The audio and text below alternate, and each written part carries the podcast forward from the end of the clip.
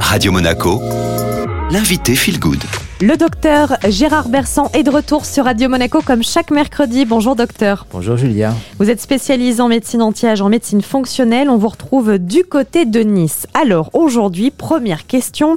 Est-ce que vous pourriez nous rappeler déjà la relation qu'on entretient ou qu'entretient le cortisol et le stress? Alors, le cortisol, vous savez que c'est l'hormone du stress. Ça ne sert pas que à gérer le stress, simplement il augmente en cas de stress.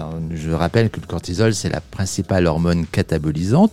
Je vous rappelle que les cellules se renouvellent en permanence, que pour se renouveler, elles ont besoin de messagers destructeurs comme le cortisol et de messagers constructeurs, anabolisants, comme tout le reste, c'est-à-dire la DHEA, l'insuline, les hormones sexuelles, l'hormone de croissance, etc., etc.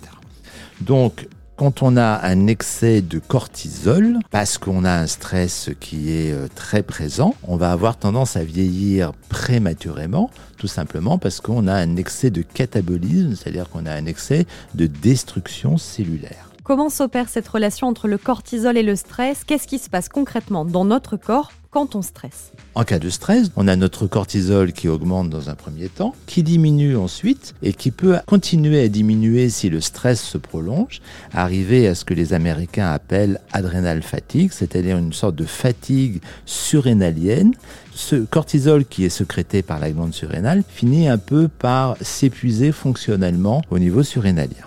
Vous parlez euh, du euh, syndrome d'adrénal fatigue. Comment ça se traduit concrètement? C'est avant tout une fatigue chronique qui s'accompagne souvent de prise de poids, de problèmes de sommeil, voire de dépression. Il s'agit en l'occurrence d'une baisse de fonctionnalité de la surrénale. On est dans un trouble fonctionnel qui est favorisé par le stress émotionnel, mais également par une mauvaise alimentation, une inflammation chronique ou une baisse d'activité de la thyroïde.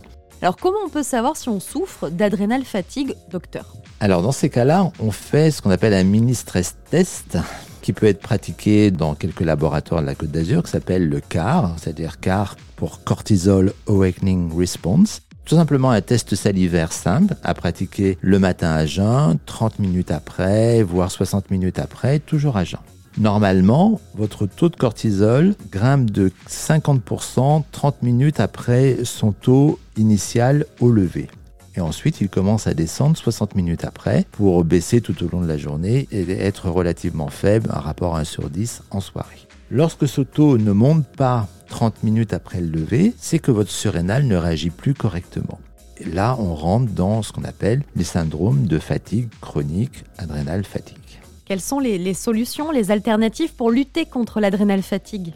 Généralement, il faut lutter contre les causes également, bien sûr lutter contre la cause du stress, bien sûr lutter contre la mauvaise alimentation et ne pas oublier qu'il existe un lien fort entre consommation de sucre et cortisol. Et moi, il y a un moyen assez efficace que j'ai trouvé qui a été étudié dans une étude euh, qui est parue d'un PubMed qui est l'association du jeûne intermittent avec le contrôle du cortisol. On sait que le gène intermittent améliore la fonction surrénalienne du cortisol. Il y a une autre solution également, c'est de bien contrôler le taux de DHEA, qui est également une hormone surrénalienne, euh, et ça peut être une bonne manière aussi de soulager le travail de la surrénale que de rééquilibrer la DHEA.